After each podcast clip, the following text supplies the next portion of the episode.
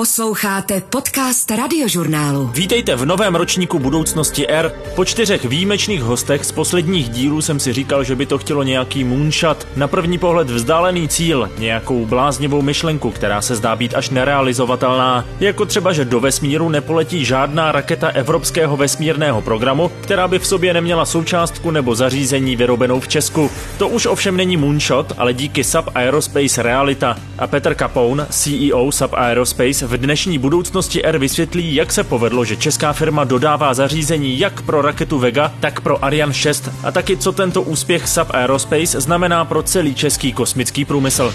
Za chviličku ji uvidíme na všech těch raketách český vlajky. Určitě bude víc a víc delegací těch českých firm lítat, ať na Guajánu nebo tak, takže v podstatě myslím si, že už nemůžeme jít nikam dál, než aby jsme si jednou řekli, uděláme si vlastní raketu, aby jsme nemuseli jezdit tak daleko. Budoucnost R. Petr Kapoun, CEO Sub Aerospace.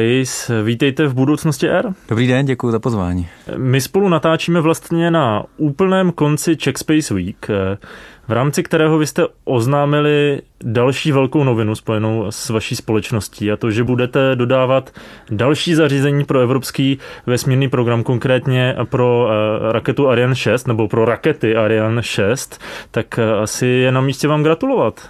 Děkuji moc. My si toho moc vážíme, protože v podstatě my jsme doteď dodávali kritické zařízení pro raketu Vega, budeme dodávat pro její nástupkyni raketu Vega C, no ale připojujeme k tomu ještě tu poslední evropskou raketu, která nám zbývala, a to je vlastně teď vyvíjená Ariane 6, takže máme z toho obrovskou radost. Takže Sub Aerospace se stalo takovým, jako, jak to říct, nepostradatelným článkem evropského vesmírného programu. No, já bych to povýšil, že Česká republika se stala takovým, protože dneska vlastně i do Vega C už jsou zapojené další české firmy, stejně tak jako do Ariane 6, takže já bych řekl, že bez České republiky už dneska do vesmíru a bez nadsázky nic neodletí. To je strašně dobře. Dobře se to poslouchá. No, je to pravda. V podstatě my už za chviličku i uvidíme na všech těch raketách český vlajky. Určitě bude víc a víc delegací těch českých firm lítat, ať na Guajánu nebo tak, takže v podstatě myslím si, že už nemůžeme jít nikam dál, než aby jsme si jednou řekli, uděláme si vlastní raketu, aby jsme nemuseli jezdit tak daleko. Nebude se jmenovat Krteček, ale předpokládám. Nechat o tom hlasovat. Pojďme možná na začátek vysvětlit rozdíl vlastně mezi tím zařízením, které budete dodávat teď na Ariane 6, a mezi tím, co jste dodávali a dodáváte pro ty rakety Vega. Protože já jsem to pochopil tak, že ten dispenser, jestli to říkám správně, který vyrábíte pro Vegu, tak to je zařízení, díky kterému můžete na oběžnou dráhu vynést několik až 96 malých satelitů naraz, což je samozřejmě obrovská výhoda, šetří to náklady a podobně. A teď tedy to zařízení, a to se přiznám, že mi teďka úplně vypadlo ten název, vy mě doplníte, ale jestli to chápu správně, tak je to vlastně to zařízení, které ve finále na oběžné dráze bude postupně ty družice vypouštět tak, aby nedošlo k nějaké kolizi. Říkám to správně? Jo, říkáte to správně. To zařízení se jmenuje sekvencer. Vlastně od toho slova sekvence, kde on vypouští opravdu tak, jak je dáno, jak je naprogramováno, každou jednotlivou družici v ten čas a taky v té výšce, v jaké je potřeba.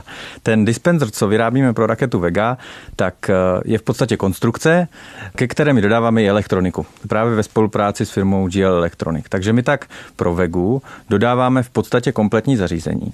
Ale ten dispenser jako takový potřebuje právě ještě jednu věc, a to je sekvence. V případě Vegy my využíváme sekvencer, na který je Vega zvyklá. Protože ta raketa dřív, když nesla 2 nebo 4 družice, tak byla schopná si to vypuštění řídit svým vlastním počítačem, který řídí tu raketu. Ale když už tam máte těch družic tolik, jakože desítky, tak to ten počítač není schopný zvládnout, tak mezi něj dáváte vlastně ten sekvencer, což je takovej mozek, který dostane od toho počítače rakety signál, teď už může začít vypouštět, a ten sekvencer potom zahájí tu sekvenci, takže ví a hodinku pracuje a hodinku vypouští ty družice. A tohle my jsme pro tu Vegu v podstatě dostali od poskytovatele té rakety. Ale v případě Ariane, ta taky chce jít úplně stejným způsobem. My nebudeme vyvíjet dispenser pro Ariane 6, takže to zařízení, to mechanický, ale zase je doplníme tím, že jim právě dodáme tady ten počítač. A my to budeme dodávat v tom stejném konzorciu SAP a GLE, ale přibyla nám tam právě ještě ta firma Hult. Takže i pro nás je to jakoby krok dopředu, protože když bych řekl, že ta mechanika je tělo elektronika srdce, tak k tomu dodáváme ještě ten mozek. To znamená, že jsme si tím otevřeli potenciál ještě do dalších projektů, protože opravdu můžeme říct, že můžeme dodat úplně celý zařízení. Tam doplníme, že ta společnost Hult má na starosti právě ten software, to znamená to vypočítávání, řekněme. Vlastně nastavení celé té sekvence. To znamená, že oni budou opravdu precizně říct, dobře, v této výšce vypust tuhle družici, pokud se nevypustí, udělej to a to, protože my musíme počítat i s chybou.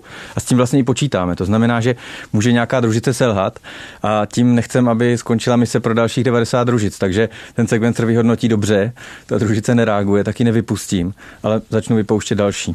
Když mluvíte o těch chybách, já jestli jsem to pochopil správně, tak tam je na tom zajímavé a velmi chytře řešené právě to, že ty družice vlastně nejsou řízené, když to řeknu zjednodušeně, jedním počítačem všechny naraz, ale vlastně každé mají nějakou svoji výpočetní jednotku, tak aby se předešlo případné nějaké fatální chyby ve smyslu toho, že by se nevypustily všechny družice naraz, když nastane nějaký problém, ale když se prostě poruchá jedna část, tak zbytek těch družic se může vypustit.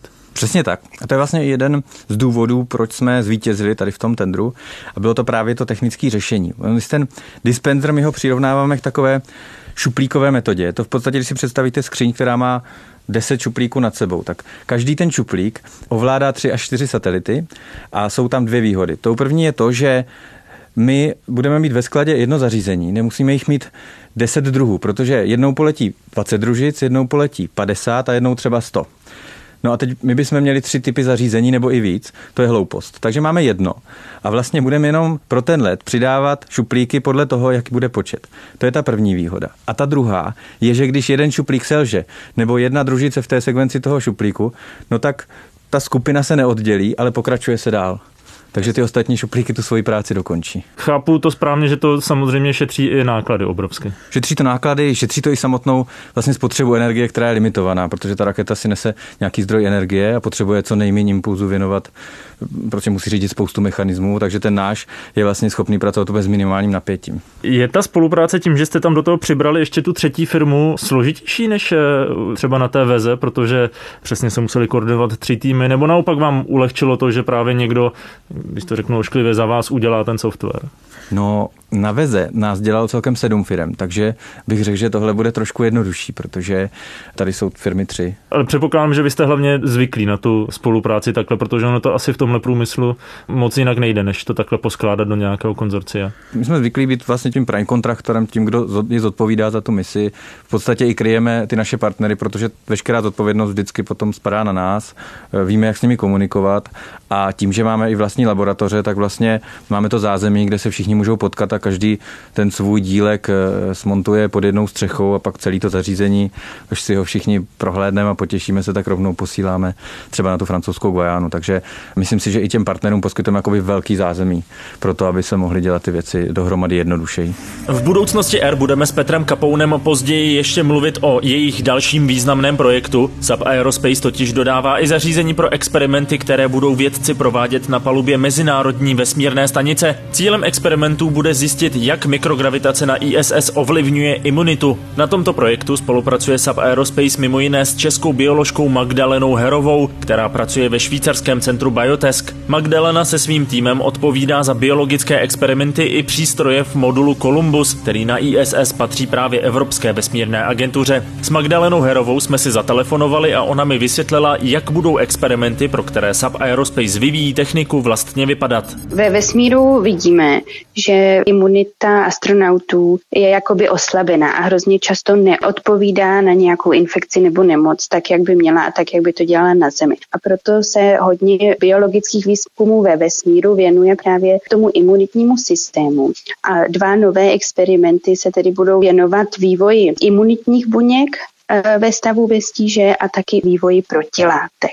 A zajímavé na tom je to teď z hlediska České republiky, že právě to Sub Aerospace vyvíjí speciální kartuše. Ta kartuše je taková black box, zavřená krabička, kde astronauti už s ní nemusí nic moc dělat, jenom ji dají do inkubátoru, kde ta kartuše má tu správnou teplotu, takže pro lidské buňky to bude 37 stupňů a tam se budou ty buňky inkubovat. A třeba ta kartuše jim jim automaticky už dá to živné médium, když ho budou potřebovat. Posloucháte Budoucnost R. Podcast radiožurnálu o vědě, medicíně a moderních technologiích. Mě na tom baví hrozně to, že pokaždé, když jsme spolu mluvili, tak jsme zabrousili do těch vašich projektů a ještě určitě načneme i další.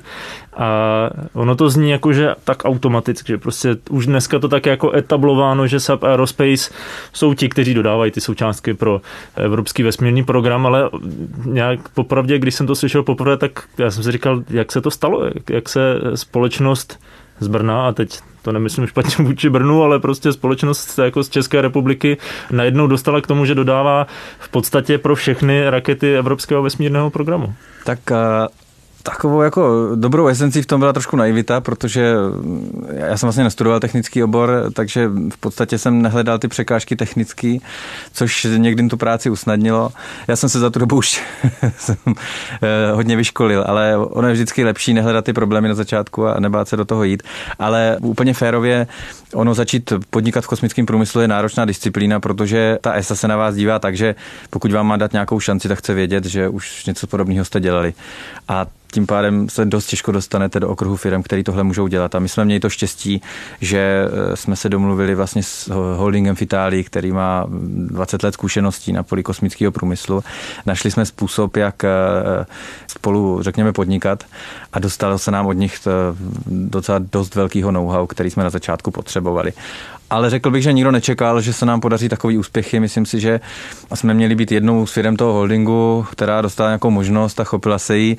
To, že vlastně ta naše firma je větší než všechny ostatní firmy v tom holdingu a to, že opravdu jsme se zapojili do všech klíčových projektů, protože ono to nejsou jenom nosné rakety, ale my jsme zapojeni do všech družicových programů, nebo ne do všech, ale do hodně družicových programů.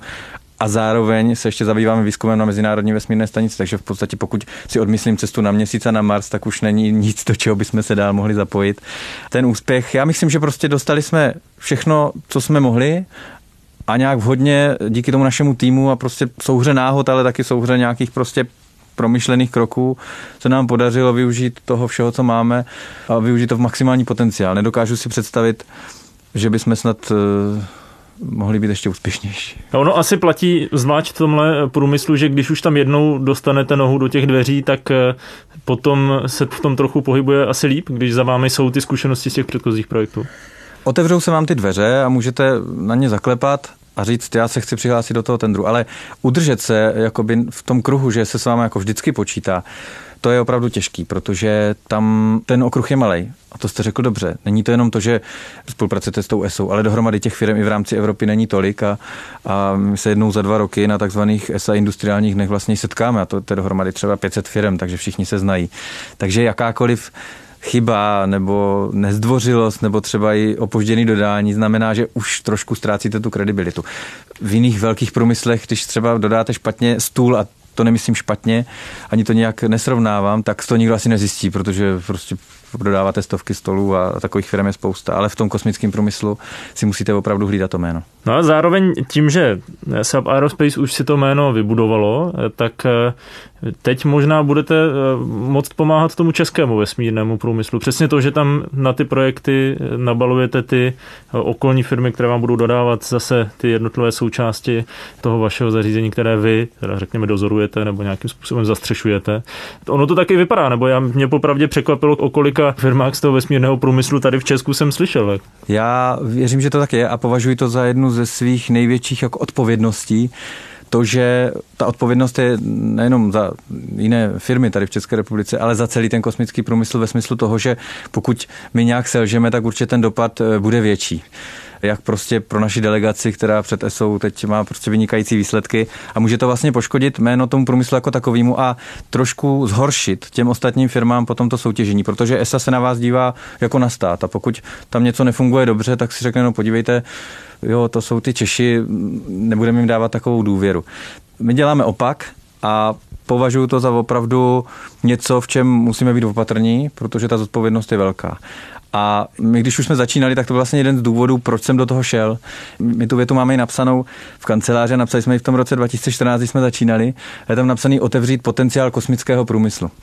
A to zní jako prázdná věta, ale nám se to povedlo, protože jednak my jsme dostali to know-how, Takže jsme měli nějaký jako náskok a teď členům o toho dobře využít.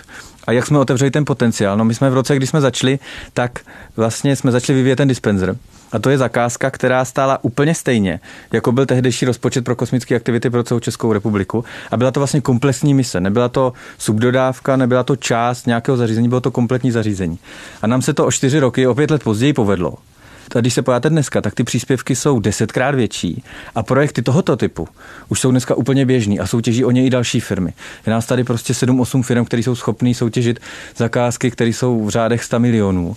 A to si myslím, že ukazuje to, že se to povedlo, protože někdo musel být první, v té ESE si řekli, sakra, v tom Česku jsou opravdu schopné firmy, no a teď už jako v ESE není divný, když vám dá nějakou větší misi, protože ví, že už to zvládneme. A že zároveň za sebou máte už ten narůstající český vesmírný průmysl. A nejenom my, protože ty ostatní firmy to zvládnou i bez nás, ale teď je tam ta důvěra prostě v tu naši zemi a v ty firmy u nás, protože se ukázalo, že jsou tady, vznikl tady velký projekt, začaly vznikat další, tak teď už opravdu to není tak, že Česká republika měla dostat něco jednoduššího. Prostě soutěžíme férově oproti ostatním velmocím, protože prostě tady ten stereotyp jsme v podstatě rozbili. Já doufám, že to není příliš jako filozofická otázka, ale dá se říct, z čeho tady vlastně ten vesmírný průmysl vzešel, protože mě to skutečně jako překvapuje. Já samozřejmě bych nerad urazil české firmy s tím, že jako podceňuji, že nemůžou vyrábět pro vesmírný program, ale vlastně mě samotného překvapilo skutečně, kolik se tady najednou začalo objevovat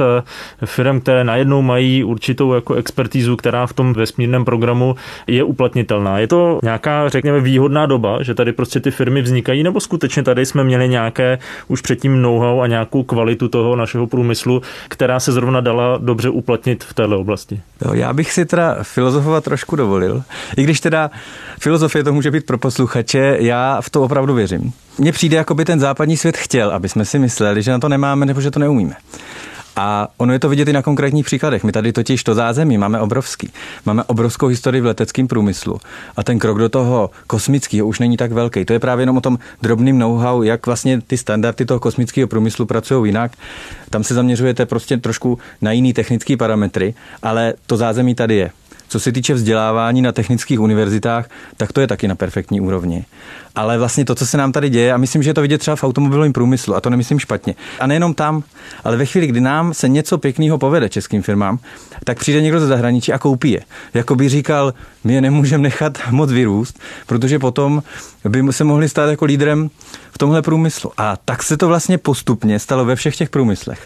No a logicky, my si teď vlastně myslíme, že na to nemáme, posloucháme tu ESU, věříme těm všem velkým firmám, co nám dávají práci, ale jakou práci? Oni sem zadávají část výroby, nějaké subdodávky a vlastně přes tu ESU nám se podařilo vysoutěžit kompletní systémy. Kdyby neexistovala ESA, tak si myslím, že pořád dodáváme jenom součástky do těch družic nebo raket. Dneska už prostě jsme součástí i toho vývoje, protože ESA už v tom nedělá rozdíly.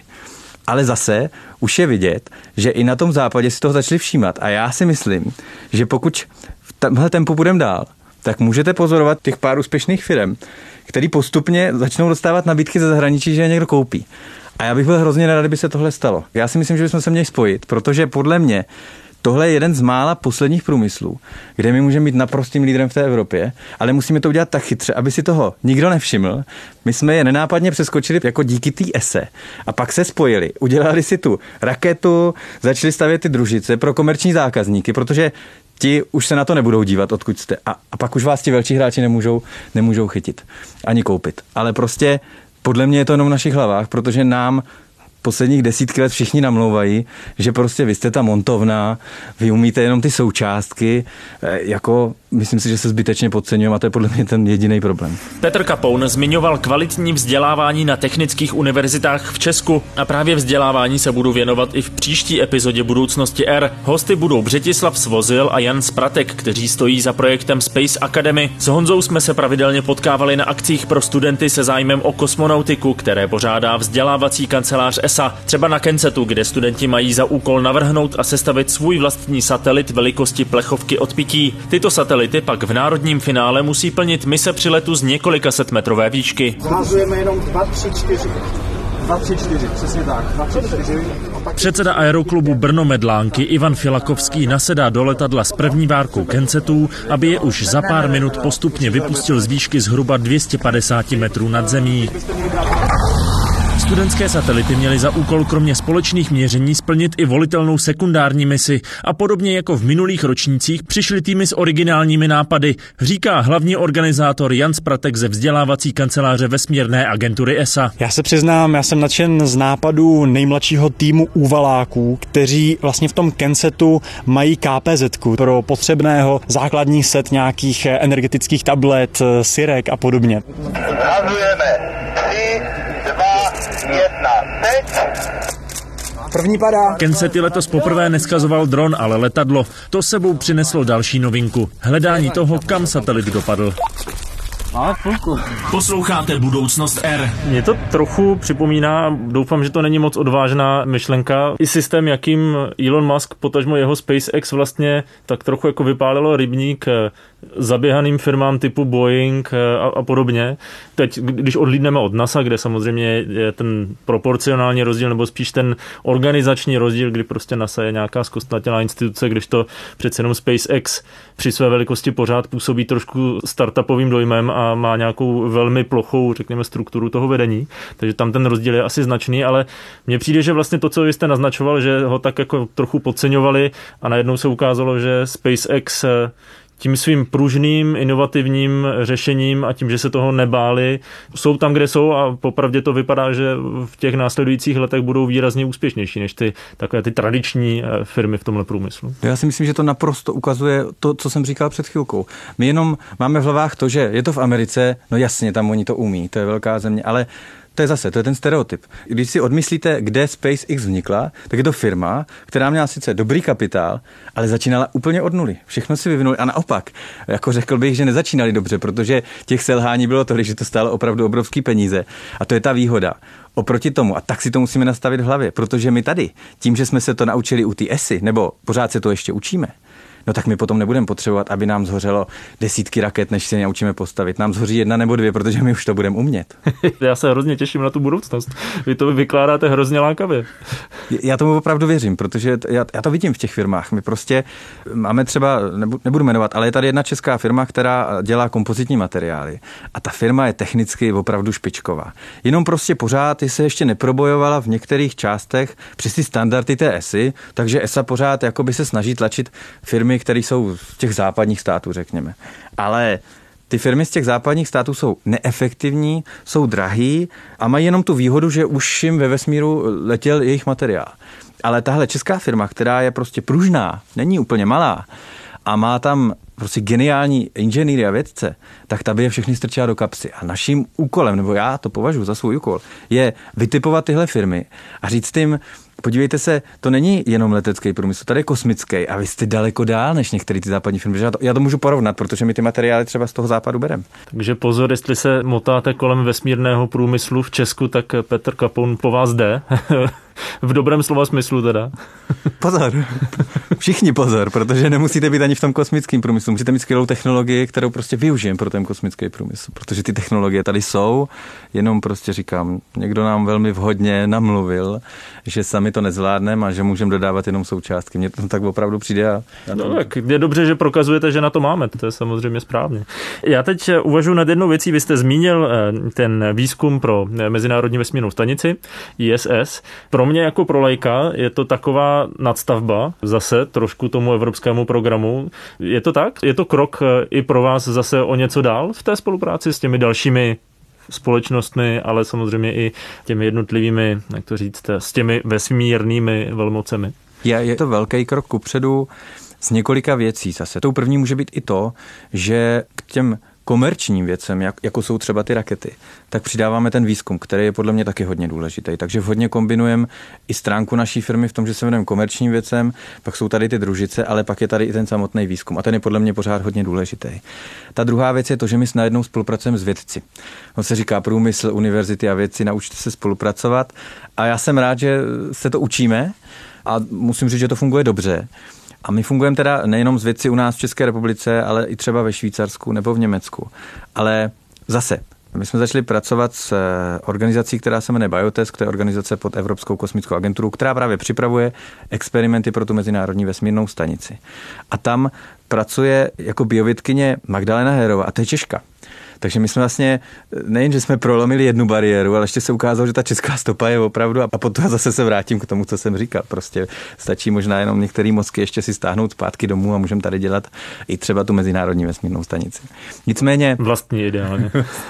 Co je ještě tou jakoby další výhodou nebo další výzvou je to, že když navrhujete to zařízení, tak nám tam vstupují dvě další věci, které musíme být v potaz, a to je bezpečnost astronautů a bezpečnost té mezinárodní vesmírné stanice. Protože když se něco stane na běžné dráze, no tak poškodíte to svoje zařízení. Když se něco stane na mezinárodní vesmírné stanici, nechcete, aby Česká republika způsobila mezinárodní konflikt, že spadla mezinárodní vesmírná stanice, a to přeháním. A druhá věc jsou ti samotní astronauti. Vlastně musíte vyvinout to zařízení tak. Představte si, že jste někde ve vesmíru, dostanete do ruky malou laboratoř, ve které něco zkoumáte. Nikdy jste ji neviděli, máte 10 minut na to, abyste ji zprovoznili, dobře zapojili, umístili a nechali běžet. Tak to zařízení musí být strašně jednoduchý, přitom se od něho čekají obrovský výsledky, takže tam jsou zajímavý a úplně nový výzvy. Jak se takové zařízení pro testy na ISS vlastně testuje? No začne to tím, v té fázi budeme za chviličku, ještě do konce roku, že uděláme takzvaný redukovaný model, což bude velmi zjednodušená podoba toho, co vlastně jednou poletí na tu mezinárodní vesmír, nebo ne jednou, za 2 roky. A to pošleme vědcům a oni zkoušejí, v tomhle případě třeba ty biologické experimenty, dávat do toho zařízení, dívat se, jak se jim to obsluhuje, jak se to chová a jestli třeba ten materiál nekontaminuje tu strukturu nebo tu biologii, která je v tom zařízení. No a potom to právě pošlem třeba i do toho biotesku, kde zase začnou sestavovat návod pro toho kosmonauta. Jak vlastně to zařízení opravdu jednoduše obsluhovat. No a potom nám dají zpětnou vazbu.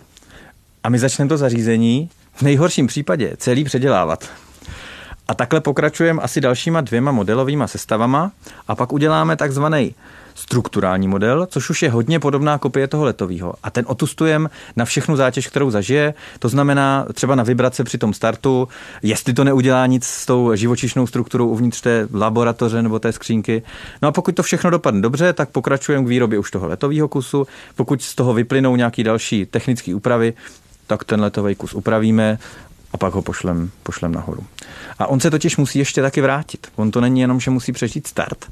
Ty vzorky potom samozřejmě chceme i tady zpátky na Zemi, aby s nimi vědci mohli pracovat ještě dál. Takže... To je vlastně taky novinka proti těm družicím, kde se počítá s tím, že prostě něco odvedou nahoře na oběžné dráze. To je úplná cestovní kancelář. My totiž v jednom tom experimentu budeme posílat žáby. Budeme posílat embrya a oni se na mezinárodní vesmírné stanici narodí. Tam budou žít. No a potom se teda musí zmrazit a pak se vrátí na Zem, ale to je taky velká výzva. Takže od vesmírného programu k cestovní kanceláři pro žáby, to je poetický. Přesně tak. A to já si vždycky dělám srandu, že ještě budu muset ty žáby nakoupit a udělat výcvik pro žabí astronauty, ale to je jako s nadsázkou, to není potřeba. A ještě to k tomu, abych jako doplnil vlastně kontext toho povídání, tak my ten výtah, co nám poveze, nebo ta raketa, co nám poveze nahoru ty experimenty a zpátky, tak bude právě SpaceX, protože tahle firma, která začínala od nuly a za pár let všechny předběhla, má v podstatě nejlepší podmínky pro biologický experiment, protože tam je menší vibrační zátěž. Ta raketa je prostě přívětivá ke svým pasažérům, když to řeknu tak. A teď nemyslím lidskou posádku. Ale... Dobře, co je takový, řekněme, sen Petra Kapouna, co by ještě někdy se svojí společností chtěl dokázat? Je to ta česká raketa skutečně, nebo máte nějaké jiné sny, řekněme? A teď se fakt bavím o nějakém moonshotu, jo? Protože chápu, že pro běžného posluchače to možná v tom výčtu, a to jsme ještě nezmiňovali, projekt Plato, takže to vás taky čeká v následujících letech, to je myslím 2026, jestli se nepletu. Ten výčet už taky je docela dlouhý a už to by se dalo možná označit, že před pár lety to vypadalo jenom jako nějaká idea. Kam míříte dál? Co se dá dělat ještě víc? Já doufám, že vás nesklamu. Já jsem si nevytyčil cíl ve smyslu té vesmírné dálky, to znamená Měsíc nebo Mars, anebo třeba asteroidy, protože to je taky zajímavý téma. Pro mě tím cílem není to, kam se dostaneme, ale to, že v něčem budeme lídrem. To znamená, že když se řekne Česká republika, tak to nebudou krásné ženy a pivo, ale bude to kosmický průmysl. A jedno, jestli to bude člověk na Měsíci, člověk na Marsu, nebo vytěžený asteroid, tu vlastní raketu, to je takový podcíl. Tu prostě chci a to mít musíme. Ale to není ta meta. Ta meta je v tom, že prostě v něčem budeme opravdu tím lídrem. Ale jako českým. Já vím, že i jsem říkal, my jsme součástí italského holdingu, ale prostě je potřeba najít cestu, aby ten produkt, co tady vytvoříme, tak byl opravdu český, aby se mohl říct, podívejte se, to není žádný koncern, prostě dali se tady dohromady firmy, vědci, nějakým způsobem se naučili a Česká republika se stala lídrem, ať už třeba v přistání na Marsu nebo tak, ale takový cíl nemám, no. Doufám, že jsem vás nesklamal, ale nemám to jako vytyčený takhle v tom planetárním měřítku, řekněme. Dobrá, já budu držet palce, ať se tenhle cíl splní. Budu velmi zvědavý a bedlivě to sledovat, jak se českému vesmírnému průmyslu daří. Děkuju moc a budeme vám dávat vědět, protože já si myslím, že ta popularizace je taky klíčová v tom, aby vlastně všichni tomu fandili. Ono se to nám pak i těm firmám bude dělat líp, takže doufám, že o nás uslyšíte. Určitě. Děkuju moc. Děkuju za pozvání. Díky, že jste Budoucnost Air poslouchali. Příště se, jak už zaznělo, budeme věnovat vzdělávání a způsobům, jak děti motivovat, třeba i k zájmu o kosmický průmysl, s Janem Spratkem a Břetislavem Svozilem. Pokud nechcete, aby vám tato epizoda unikla, dejte si Budoucnost Air mezi oblíbené podcasty v aplikaci Můj rozhlas. A pokud vám v tomhle podcastu třeba něco chybí a něco bych podle vás měl vylepšit, napište mi na mail vojtech.koval@rozhlas.cz. Budu rád za vaše podněty. Těším se zase ve čtvrtek, do té doby se mějte krásně a žijte udržitelně. Poslouchali jste Budoucnost Air. Podcast radiožurnálu o vědě, medicíně a moderních technologiích.